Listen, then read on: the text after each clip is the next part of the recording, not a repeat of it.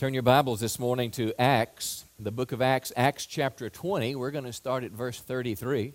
But I've been doing a series called Blessed. Can you say the word blessed? It just, it just sounds good, doesn't it?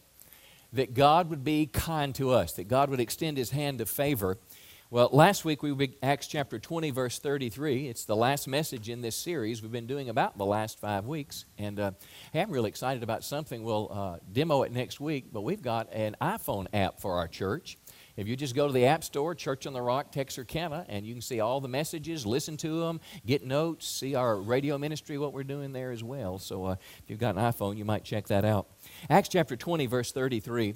Now, as we look in this passage, I want to explain to you these are the last words of the Apostle Paul to the church in Ephesus. Now, how many know the last thing you say to someone that's important to you is pretty important?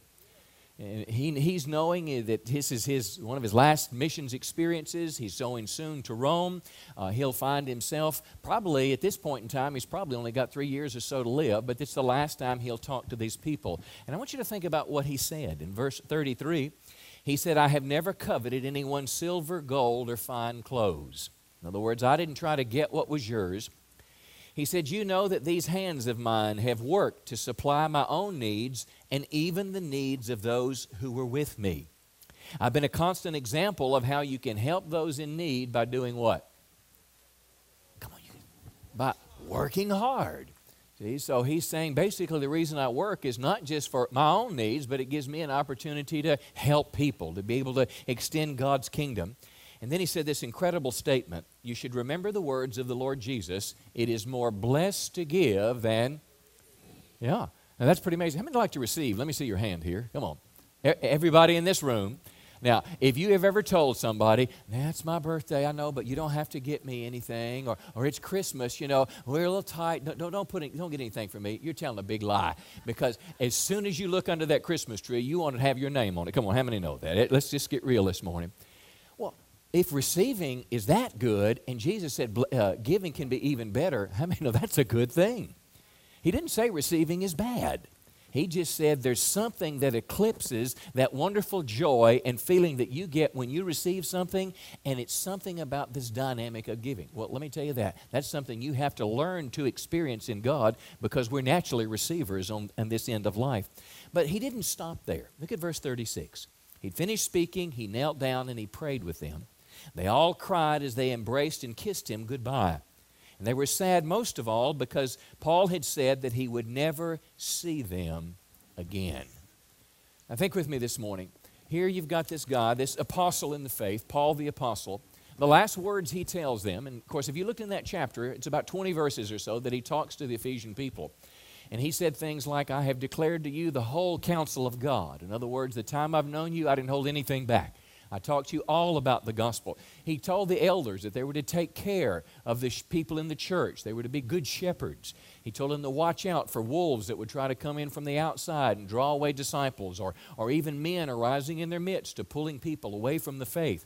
And then, after he does that, what we might think was spiritual teaching, he talks about money he talks about his example of working and caring for people that were in need. And then he said this incredible thing it's more blessed to give than receive. Now, here's a guy who wrote two thirds of the New Testament, but the last thing he told this people had to do with his stewardship of money and material things. And here's the message in that is that what we do with our material things will have eternal consequences the way that we manage our money. Well, this series that I've been talking to you the last actually five weeks, this is the sixth week, has been called Blessed. And the purpose of the series has been to help you uh, uh, look into the Bible together and see what the Bible teaches about how might, we might be able to be blessed financially, how we can live a life where God provides for us and cares for us. Uh, it's not some get rich quick scheme or formula, but rather it's a pattern and a lifestyle of seeing how God provides for us. We exercise our faith, our obedience, we become generous. Last week we learned that when I help a poor person, the Bible says it's like lending to the Lord and God will repay me for what I've done. We learned the value last week of hard work. Most of the wealth that will ever come into your life, it will come through the vehicle of your work. Well, I want to ask you this question. If we've looked at the Bible for five weeks to what the Bible says about God blessing you, here's my question What do you do when God does bless you? What do you do with God puts in your hands? And that's the question I want to ask you this morning. I want to hopefully cause you to do some soul searching in your life. To ask the question, what God puts in my hands, what am I going to do with it? Because you see, friend, when your life is over, that's a question that God will ask you. We'll look in the scripture and we'll see that this morning. God will hold us accountable. And here's the question Am I going to spend everything I have for myself, or will I have an aspect of generosity to my life that I help other people? And I'm not just talking about giving to the church, that's appreciated, but I'm talking about something way more than that. I'm talking about a lifestyle of generosity, a lifestyle of building God's kingdom. And here's a question I hope that I can, I can ask you this morning, but I hope you will think about in the days ahead. And the question is simply this How much is enough for my family? And what do I do with the rest? How much is enough? Because you and I have been schooled in America. America has been, this great economic engine has been created through consumers, which are you and I, and us buying things and buying things and accumulating things. And the whole journey of our life is just in that direction. Well, I want to suggest to you today that there's more to life than just buying things for me to enjoy, but there's something in a bigger picture. And that's what I want to talk about this morning. And I want to begin the message with a, with a, uh, oh, an illustration. You can see behind me these two tombstones. They're two tombstones. We've just made up the names George Strong and Kent Williams, but we're going to read to you their obituary. And mind you, now, this is something that we've just projected, but an obituary of two different men that lived two lives and that managed their money in a very different way. Take a peek and see which obituary you'd like to have. Two men were killed in a fiery car crash Tuesday afternoon on I 30 eastbound. Police say a flatbed semi truck carrying a load of pipes did not notice the car slowed down in front of them. The semi truck was going full speed when it slammed into a Honda. The Honda burst into flames with two men inside. Both men were employees of Cooper Tire. The driver was George Strong, a 52 year old Texarkana resident. George has been an employee of Cooper Tire for 15 years. Survivors include his wife, Carrie Strong, four daughters, and a son in law. George lived a good life. His great passions in life were bass fishing in his new bass boat and his vast vintage car collection. Over the years, he and his wife continued to upgrade their home, now totaling five bedrooms and over 4,000 square feet. He enjoyed hot summer days at their cabin by the lake. He loved the peace and quiet of him, his reel in his hands, and in his new bass boat. Kent Williams, also a Texarkana resident, was a passenger in the fatal crash. Kent, 48, was also employed by Cooper Tire for 12 years. Survivors include his wife, Heather Williams, a son and two daughters, and a number of other relatives. Kent was a member of Radiant Springs Church. He was blessed with talents and skills by God and shared those skills with others. Over the years, he played guitar and piano and was a part of the church worship team. He loved to fish, and although he never had a new bass boat, he was happy with his old used one and used the extra money to help build a church in Chiapas, Mexico. Every three years, he and his wife use their vacation time and money ministering to an orphanage in Haiti. He used his Christmas bonus to buy Bibles for prison inmates. His children are currently involved in several overseas mission work, sowing their lives into nations. Memorial services will be announced at a later date. Well, it's fictitious, but it's real in a very, very real respect. All of us have a date that we recall as when our life began. Mine was 1957. my grandmother, many years ago on my dad's side, she didn't want anyone to know how old she was, and she made us promise that we would not put her birthday when she was born on her tombstone. But bottom line, you were born. You don't know when this last number will be filled in. You know, it could be today, it could be five years, 10 years, or 50 years. But there's a little one inch line that Brother Larry Myers talked to us about that represents your life. And I want to suggest to you these two obituaries were very different. Both guys were people that lived in Texarkana. Both guys have good lives. They worked, made a decent living. But this person did very little to help people outside of his own life. He very much pursued what we've been taught to be the American dream more and bigger and better. Ken, on the other hand, still enjoyed life, still caught fish, but he built churches, he helped orphanages, he bought Bibles. He did what I will call invested for eternity with a portion of what God gave him. And I want you to think about that this morning as we talk about this morning's message. I ask you the question, how much is enough? And I want to begin in Matthew chapter 25. Matthew chapter 25, because Jesus will tell us that what we do with our money on earth has eternal consequences. Can you say eternal? In other words, there's something beyond just this life, what I do with my money. Now, Matthew chapter 25, it's a great little chapter, and Jesus is teaching about eternity and judgment day. You know, you were shocked as I was when I woke up, uh, was it Thursday morning or Friday morning with that earthquake in, in Japan? I mean, it was a terrible, terrible thing. My wife woke me up and she said, Honey, my, my folks are on one of the islands there in the Pacific, and uh, a tsunami is coming across the Pacific. They're warning people. If you've seen those videos, if you can imagine being on that island in Japan, a 23 foot wave. I mean, that's probably almost as tall as this church building as the ceiling, and a wave as far as you could see just coming. It went six miles inland in some places. As I understood it, has stopped the Honda plant, the Toyota plant, and the Nissan plant where they're producing vehicles. I mean, it's a terrible, terrible tragedy. Tens of thousands of people likely will lose their lives. It happened in a moment of time, and there was no warning whatsoever. Uh, some of the biggest buildings I saw when that tsunami came just, just wrecked them right away. On the other hand, in California, when they somehow were able to track this wave as it came across the Pacific, it was coming to a town of, in California, Half Moon Bay. Anyone ever heard of Half Moon Bay? Yeah. Well, listen, that's where I proposed to my wife many, many moons ago. It was Half Moon Bay. And uh, we ate at a little restaurant called the Chart House, very romantic. Well, they knew it was coming, and they evacuated the town of Half Moon Bay, and they got to higher ground and they evacuated them because they had a warning. They knew something was coming, and they were able to tell them, get to higher ground, get to a place of safety to be protected from that which is coming. Well, Matthew chapter 25 is such a warning for us. Matthew chapter 25 is a depiction of eternity. It's a depiction of judgment day, of what will be going on in the mind of God and how what questions he will ask people on that great day. Well, let's look at verse 14. Matthew 25, the kingdom of heaven. Now, that's this very broad term, but basically is when God is in charge and God is orchestrating the events of the world, it can be illustrated by the story of a man going on a long trip. Now, a parable is a story in the Bible that tells a natural story of something, an everyday experience to teach a spiritual truth. So, in this parable, who is the man? It's Jesus, and the long trip is, is what happened after the ascension.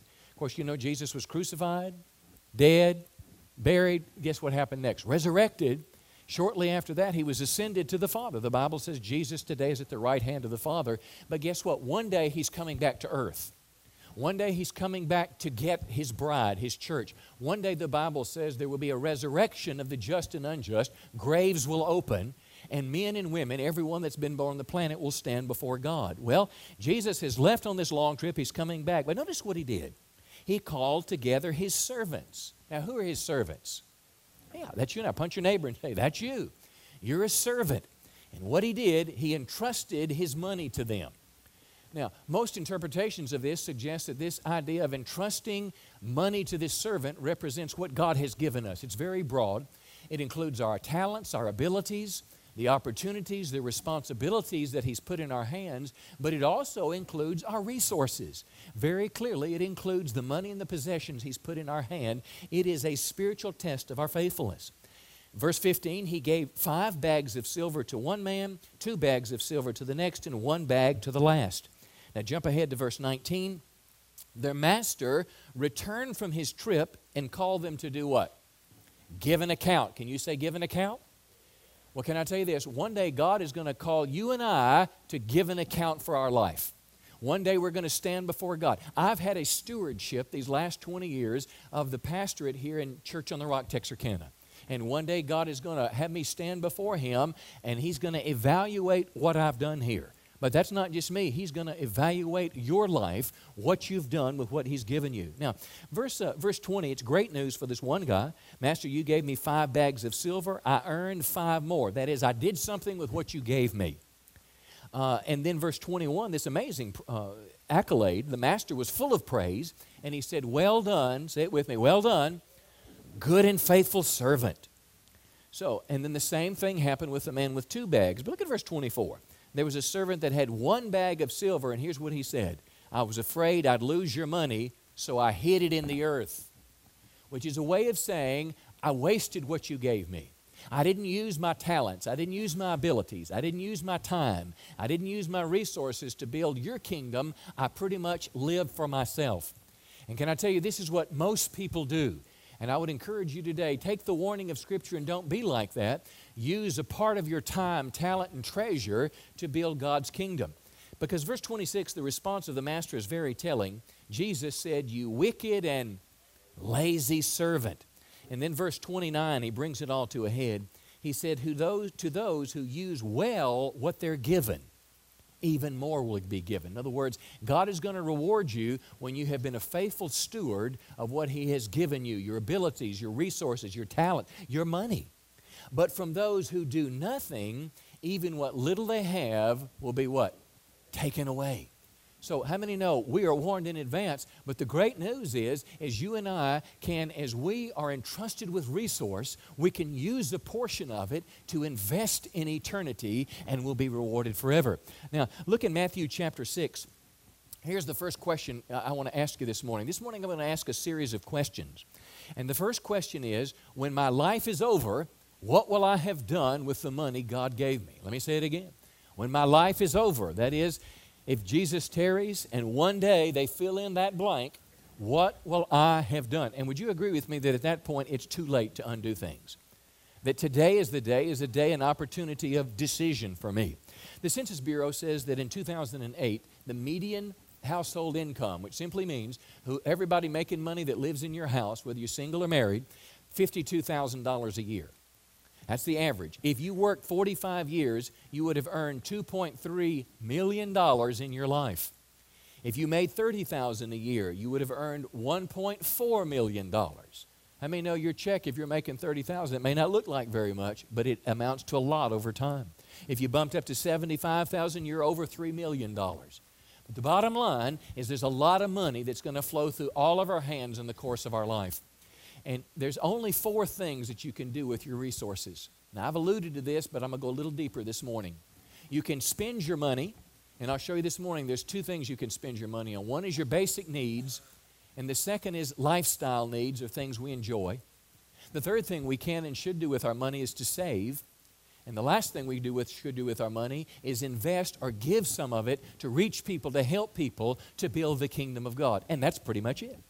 Now, if a teenager was here, he'd probably be a smart aleck and say, Yeah, I could burn my money too. Yeah, well, okay, that's the fifth thing. You can burn yours. But for the rest of us, we're going to do one of four things with, uh, with that money. Now, Matthew chapter 6, let's start here. Jesus gives me money to spend on my basic needs. One of the biggest things that I've tried to teach you the last five weeks in this series is that God is my provider, that the source of everything I have comes from God. See, many people, it's almost like going to the restaurant and think, well, that's where the, the food comes from Applebee's, or the food comes from wherever you go to eat. You're smart enough to know it doesn't come from there. There's a truck that brings it there, and there's a distribution center that gets it to the truck, and ultimately it starts in the ground and it grows, or it grows in the ocean. God is the one that was behind it. But most people just live with kind of a myopic view of life, and they don't see God as the source. Well, I want you to see and understand that God is the one that gives you food and bread, and God is the one that takes care of you. Listen to what he says in Matthew 6. Jesus said, verse 31, don't worry. Now, how many are honest enough to say that I worry a little bit in life? Come, let me see your hand. Yeah, I'm going to tell you what, both hands, both feet. I mean, just sometimes I just think, well, where's the money going to come from? About six months ago, Pastor Mike uh, to- told me, he said, uh, Pastor, we're going to have to replace our bus. It's just gotten old. I mean, it's still, you know, roadworthy, but it's just old. We need to replace it. And I said, what's it going to cost? He said, well, you know, we could get one for 30000 And I thought, well. Then, eh, you know, after talking, well, it's going to be 50, 60. And I'm thinking, where are we going to get 50, $60,000? This is a recession, Pastor Mike. Don't you know that? It's a recession. Well, guess what? We've just able to buy a bus through what you gave, $55,000, a used bus, but a great little bus to what you gave and what we saved in our church. And it's paid for. But yet, I can remember a time wondering, scratching my head and stewing, where is the money going to come from? And here's what Jesus said I don't want you to worry, but notice now what you're going to eat, drink, or wear. Don't worry about these basics. These things dominate the thought of the unbeliever. Why is that? Because that's what they're living for. It doesn't mean they're materialistic or heathen people, it just simply means money lets them live. And that's the important thing of life. It's living, it's having fun, it's vacationing, it's eating out, it's buying beer, it's whatever you do. Money lets you do that. All right? But Jesus said that's the world's thought, but your heavenly Father knows your needs. Could I just give you permission right now just to take a deep breath? God knows my needs. God knows I've got a car payment. He knows I've got a house payment. He knows I've got to have something to eat. He cares about me. But notice what it says his advice seek first the kingdom of God above all else, live righteously, and then God will give you what you need. So, what the Bible is saying is don't just go after money, go after God. And as you're going after God, it doesn't mean you don't work, but it means your work is an extension of you going after God. Your business belongs to God. It's an extension, and God uses the business to care for you. So, very clearly, God is concerned about my necessities. He promised to meet my needs. But let me tell you this, and here's where we're going to start something new. There's a difference between basic needs and lifestyle needs. Let me say it again. There's a difference between my basic needs for food, clothing, and shelter, and then what I do or the lifestyle that I live. Let's say that uh, you like to water ski. Anybody like to water ski? Let me see your hand here. Well, that's a good thing. Well, I'll tell you what, let's say you're going to buy a boat. And let's say you're going to buy maybe a new boat, $40,000. Well, I doubt you've got $40,000, so maybe you can come up with a down payment, maybe, 10, maybe four, maybe six, $8,000. You're going to have to borrow some money. Well, guess what? At $4 a, a gallon for gasoline, let's say if you get about 10 gallons to the hour, you're going to go out and spend six hours. You've got to come up with 240 bucks just for gas to go have fun. You need it. Now, come on, you got this big boat. You need money to buy the insurance because God forbid if somebody stole it. You need a place to park that boat and keep it safe. You need one of those things to jack it up out of the water so the barnacles don't get on it because you hadn't ridden it in six months, but you needed that. You need a big vehicle to tow it around. Now, I'm not knocking the boat. If you've got one you don't want to use, please, I'll be happy to take it for you. My wife would love to water ski again, okay? The needs of the boat are not bad. We're going to talk about God's enjoyment in our lives, but I'm telling you, they're not the basics of life. And here's what I want you to do. If in your mind, if you can separate my food, my clothing, my shelter, and even where you eat, how many know the food may be a little different if you eat it out back as opposed to going through the McDonald's window and the dollar menu. It's a little different kind of food, but bottom line, it's going to give you some nourishment, okay? Because I know you're ordering a salad at McDonald's. But when you, when you go through that, you know, the oatmeal with the fruit for breakfast, you go through that and you get that, that's going to give you just as much health as spending 40, 50 bucks. Are, are you with me? But I mean, no, it's much nicer to go and sit down and have somebody give you this big menu and, and pick what you want. But there's a difference between basic needs that he promised to meet and the lifestyle needs. And here's where my challenge begins because the lifestyle needs fall in this second category. Now, 1 Timothy chapter 6, let me remind you something very good. God not only gives me money for basic needs, he gives me money for things to enjoy. Now, let me speak to you because a lot of you feel guilty when you spend money. 1 Timothy 6 17, it says, uh, God richly gives us all we need for our Come on, it's up here. Come on, Mr. Slide Man. God gives us what we need for our enjoyment. So let me tell you this if you're able to buy something else, if you can afford that boat and the Lord okayed you to get it, don't ever feel guilty about it. If you're able to go somewhere, if you're able to do a cruise around the world, don't feel guilty about it. If you're able to go and buy a nice dress somewhere, don't come to church and say, Oh, I just, it was on sale. You don't have to tell anybody it was on sale. Just come walking in with that new dress and just say thank you. I mean, you understand what I'm saying? Sometimes we just almost feel ashamed because God has blessed us. You know, we don't want to be arrogant, but on the other hand, listen, if God has been good to you, everybody say, thank God. Come on. And you can enjoy it. Listen, you can go turkey hunting and you can go duck hunting and you can buy property with ducks and turkeys on it. I'm telling you, it's a good thing if God has given it to you. But now here's the kind of little caveat or the little warning. You can enjoy it as long as you don't spend everything on enjoying life today. And this is where the problem is because most people spend everything for living for today. Now let me be very upfront and honest with you. I like nice new things. Anybody else? I'd rather have something new than rather than something old. I'd rather have more than something less. Come on, you spiritual people out there. Let's just be honest. I like these things. But the problem is here's my second question, and that you owe it to yourself to ask yourself, because one day you and God are going to have a conversation about this. How much is enough for my life? And what do I do with the rest? Now, this is the challenge. I cannot answer this question for you. I cannot tell you the magic number of how many square feet is legitimate for a Christian to be able to live in. I can't tell you that. I cannot tell you what kind of car is okay for you to drive.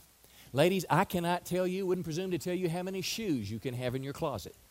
You do have two feet, though. I mean, I, but I can't. I will not tell you. I, I can't even tell you how many duck decoys it's okay to have. But I can tell you it's a big decision. And we all have been kind of schooled to live in life to where more is better and it's my right and just spend as much as I can. Let me give you just a little bit of a little bit of a warning here. If you are living your life on 100% of meeting your needs and enjoying the rest, you need to make an adjustment. I would suggest that you adopt a different lifestyle. Maybe you start with a, a 90 10, where you start living on 90 and, and honoring God with the 10%. And then you shoot for 80 10 10. You live on 80. You take 10 that you give and 10 that you save. I have a friend I met just recently, and he said he's trying to live on 60, he's trying to give 20, and he's trying to save 20. What we do in our church, your church that you give your tithe dollars to, we take 80% of that tithe, and that's what we live on for the ministries of our church. We, we take 12.5% in an outreach fund and we give it to missions. We invest it in outreach. We help people. And then we take 7.5% and put it in short term savings. Now, listen, when I got here a long time ago, we were broke and didn't have two nickels to rub together. But I'm telling you, you can move to being broke to being to a place where you've got some excess to do something. But it starts with a decision that I'm going to stop just consuming it all because if you consume it all on yourself, you are wasting something for eternity. You need to learn how to tell yourself no. You need to be able to control your appetites. I, I, I, wish I'd have brought the Sunday newspaper in. It is as much advertisement in that newspaper for stuff as it is news. Hey, listen, I looked through the Best Buy insert the other day. I didn't even realize how much I really needed and didn't have until I looked at that insert. and I've not been happy ever since. It's a decision you need to make. You're not saying much this morning. Proverbs chapter 13. Now, you can spend it on your needs, you can spend it on what you enjoy, but now here's another, it's a big one. God gives me money to save for the future. Saving is a biblical idea, but saving is not fun. Everybody said? Because you don't get any immediate enjoyment for it. But saving is biblical. How many know Joseph saved the world in Genesis 41 because he saved food, he and Pharaoh? They stored up in their good years, they put some food money in the bank, food in the bank, and then when everybody was hungry, they were able to feed them. Proverbs 13 22 says, A good man leaves an inheritance to his children's children. Now, how are you going to leave something to your grandchildren if you hadn't saved something and built some wealth to give them? They don't want your debts. See, that Bible says you're a good person, but you got to be a saver. But I want to tell you this Proverbs 22 7, this is a big one. You cannot save or give if you're in debt. Let me say it again. You cannot save or give if you're in debt. Proverbs 22 7 says the borrower is the slave of the lender. The borrower is the slave or the servant of the lender. Now, let me say this. If debt is controlling your life, let me give you a little hope. You and God can get out of it. You're not the same person, to, to, to you're not going to be the same person tomorrow that you are today. I was born again as a mess, but I was, listen, I was born, you know, kind of a selfish mess, but when I was born again, God made some changes in me. I am not the same person I was in my value system today than I was years ago. And I want to give you some hope today. I don't care how bleak or bad your finances may be, God can get you out of the hole if you will stop digging yourself deeper in, stop looking for more credit cards, come on, and start turning life over to God, willing to make a little sacrifice and control, and let God build you out of that thing. If I was struggling with debt, I would go through this financial peace class in the church. We offer it all the time. They're in a session right now, Dave Ramsey's Financial Peace. But let me tell you something. Let me give you one quick piece of advice if you have debt you want to get rid of. Write all your bills down on a piece of paper and look at that smallest bill. Let's say that bill is a $29 bill from J.C. Penney's, and that's your required payment. I want to encourage you, find some way find some way. Don't go to Starbucks, don't go to McDonald's, but some way to come up with 10 or 20 extra dollars a month. And instead of paying $29, pay $49 on that bill. And you do that for a couple months until you knock that first bill out. And everybody say, J.C. Penney's is paid off. Say paid off. Well, after that $49 is paid off, don't just start buying a new pair of shoes every month for $49. keep your belt tight, take that $49 and put it against bill number two. And you keep putting extra. And then when you get number two paid off, take one and two and put it against three. And before you know it, you can get out of the debt hole because God wants you to be able to meet your needs, have something to enjoy, have some money to save, but He also wants you to be able to be generous, to share, and to give because that's where the eternal focus comes in. So I don't want you to make you feel guilty if you're not doing this, but I want to challenge you to make a lifestyle change to where you can start investing some of your money in eternity. And I'm not talking about giving to the church. Let's get way bigger than that. I'm talking about you as a Christian person, a generous person that God is able to use to do some big things in the lives of other people. Give the Lord a big hand this morning. Now, Acts chapter 20, verse 35. Let's look at this fourth thing. God gives me money to help people and advance the kingdom of God. Remember, we read in the, our text this morning, Acts 20, Paul the Apostle said, You should remember the words of the Lord Jesus. It is more blessed to, to give than to receive. Now, once again, we said that it is, it is a great blessing to be able to receive. Can we all just agree to that? It is great. Listen, when your birthday comes along and you see some boxes and you happen to have seen the receipt, you know what's in the box, you can't wait to open it. I mean, it is a great thing. But let me just tell you this today it is possible that you could get more excited about giving and helping people than it is you just helping yourself. Now, it's nothing wrong. It's not either a, a, a, a spend on myself or, or, or give something to this old stingy God that wants to take from me. Please get a different mentality. God wants you to have a great life, but He also wants you to make a room in your heart for His kingdom. Now, this is a real big thing. How many have wish lists of things you'd like to spend money on? Let me see your hand here. Come on. You've got your list? Come on. You may not have them written down, but you know if I were to give you $1,000 today, you'd already know where you're going to spend it. Come on. You know, actually, let me see. if Bill were to give you $1,000, that's more likelier than me. Okay. If Bill comes up to you after church today and gives you 10 $100 bills, he's probably got them in his pocket, so see him after church. You know Nobody has to tell you. You don't have to say, "Oh God, I don't know what I'm going to do with this." I just, I just, no, you know what you're going to do. Come on. I got a wish list. It's got a four wheeler on it. And it's got something called a Go Devil. Do you know what a Go Devil is? Now, what would a preacher do with a Go Devil? See, you got something to gossip about now. You can go tell somebody that your preacher wanted to buy the devil or something. No. A go devil is a motor that'll go in water that deep and through weeds to go duck hunting with. Okay, so everybody's got a list, okay? And I know you'd love to have one too. But you got something. Hair extensions. I need some too, but but but I'm not going to pay what they advertise to pay for hair extensions. Now I'm telling you, you got something. But is it just possible that you could also have on that list helping build a church in Chiapas in the mountains? Is it also possible that you could have feeding poor kids in Haiti? Is it also possible that you could have Bibles?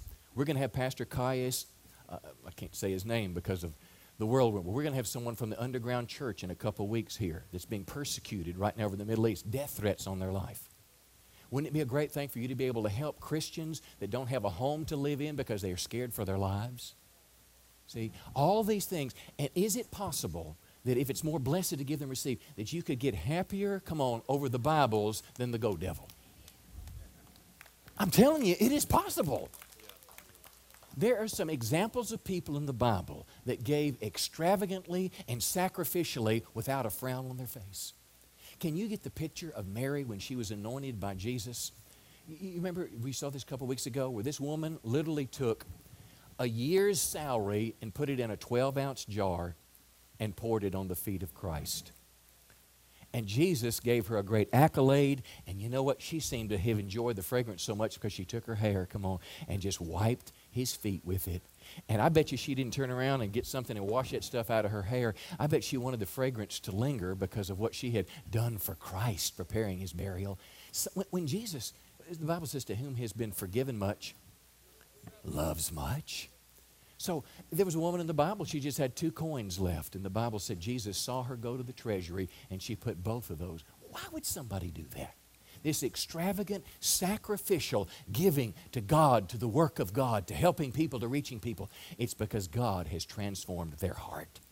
I want to tell you, it is not a natural thing. You're, when you're reserved listening to me, it's because this is hard. It's a discipline thing. I'm telling you, there's something beyond the discipline, there's the joy. It's just like praying. Prayer is not natural to me unless I'm in trouble.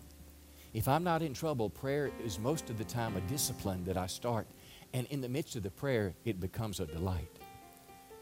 Because the discipline brought me to God, and the delight comes when I sense His presence, when I feel Him speaking to me when He gives me joy, when He takes the burdens and the worry, when He whispers something in my ear. I heard the Lord whisper something in my ear between the services. And, and you know, by the way, I, am not the last one in service because uh, I don't have anything else to do. I've just preached. I got here this morning uh, at uh, before 7 o'clock and I've been with God, and we have our first service, which is real good, and then I'm in the halls and praying for people and shaking hands, and I don't even, I don't even take a minute or two off. And then I come in here and be with you. Well, I don't do that because I have to. It's an offering to give to God. Why does that happen? Because God changes your heart. Let me tell you a scripture that just blow you right out of the water. Paul said this about being content. Here, this great man, I'm going to close with this. This great man wrote two thirds of the New Testament. Put it on the screen. It's the book of Philippians. It's about something about contentment. You know what the word content means? Content means being happy with what I have. Paul said, I know what it is to be in need. I know what it is to have plenty. I've learned the secret of being content or being happy in whatever circumstances I'm in. Whether I'm well fed or hungry, whether I've got plenty or in want. Notice what it says, verse 13.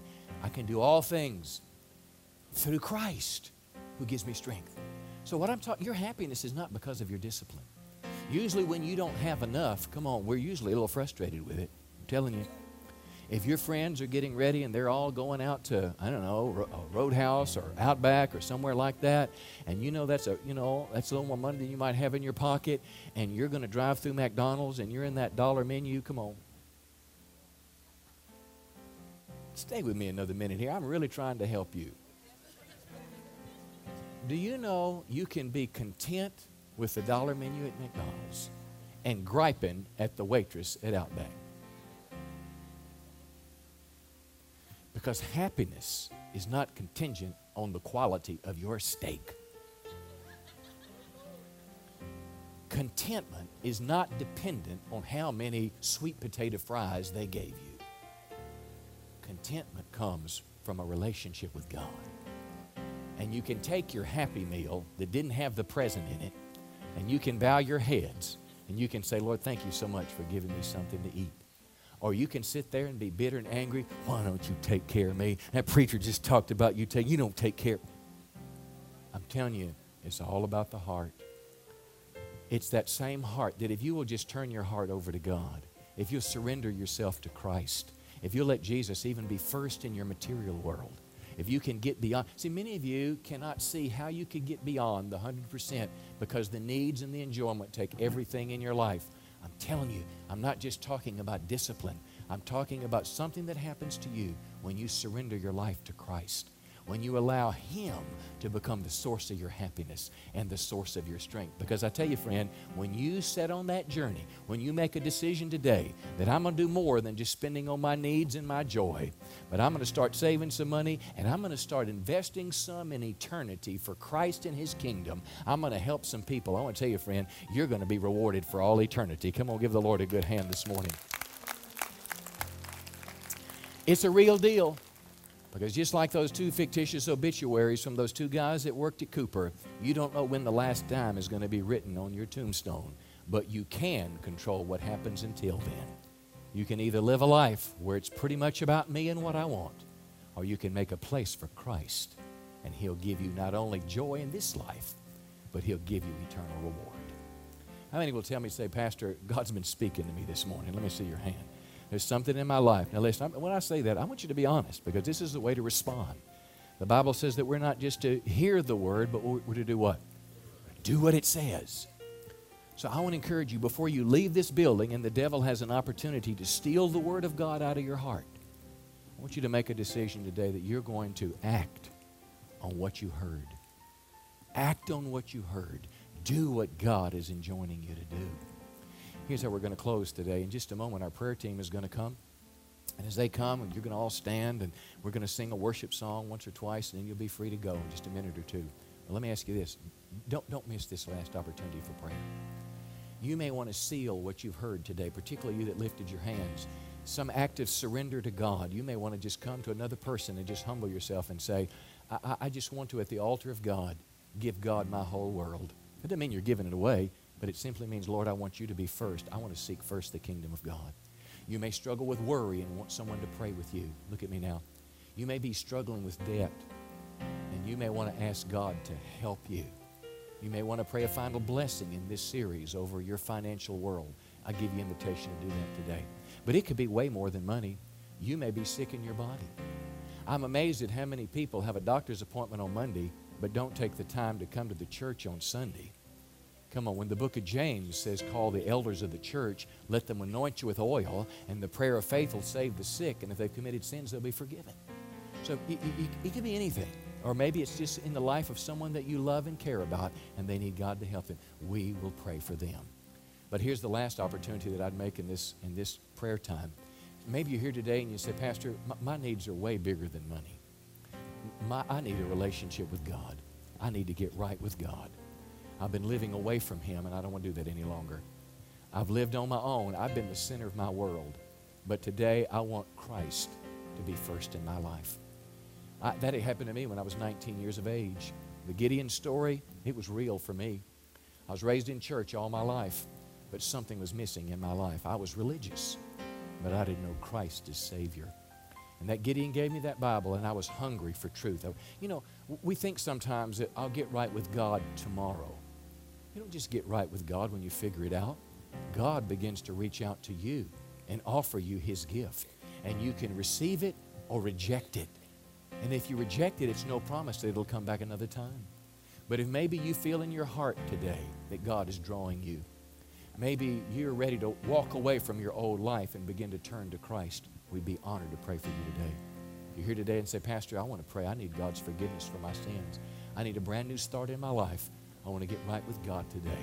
I want you to pray for me. If that's you, I just want you to lift your hand real high. Come on, do it quickly right now. Pray for me this morning. I want to get right with God. God bless you. God bless you. Give her a big hand. Somebody else this morning. I want to get right with God this morning. I want to get right with God today. Let me ask you again. You say, well, why, why do I have to do this in public? Well, first of all, you're not joining the church, but here's what I know if I can't lift my hand to make a step to Christ in a church where people will clap, you'll never do it on Monday when you're in the workplace. So if you're here this morning and you're ready to begin the Christian life and you're serious about it, I'll ask one more time. Who wants to get right with God? Anyone else? Let me see your hand before we go. Praise the Lord. God bless you. Why don't you go ahead and stand to your feet right now? And we're going to come for prayer. Our prayer team is coming. Dear, I want you to come up, let somebody pray for you. Bring your friend with you. Come on up, let somebody pray with you. Give her another hand as she's coming. Our prayer team is coming now. You need prayer? Come on up, let somebody pray for you right now. They'll stand with you today. They'll believe God with you today. You come and let us pray with you this morning. God bless you. One of these ladies are going to help you just right over here. Come on, she'll help you right here. Let's just begin to worship. Worship with Pastor Nick. We'll pray for you and we'll dismiss in just a moment.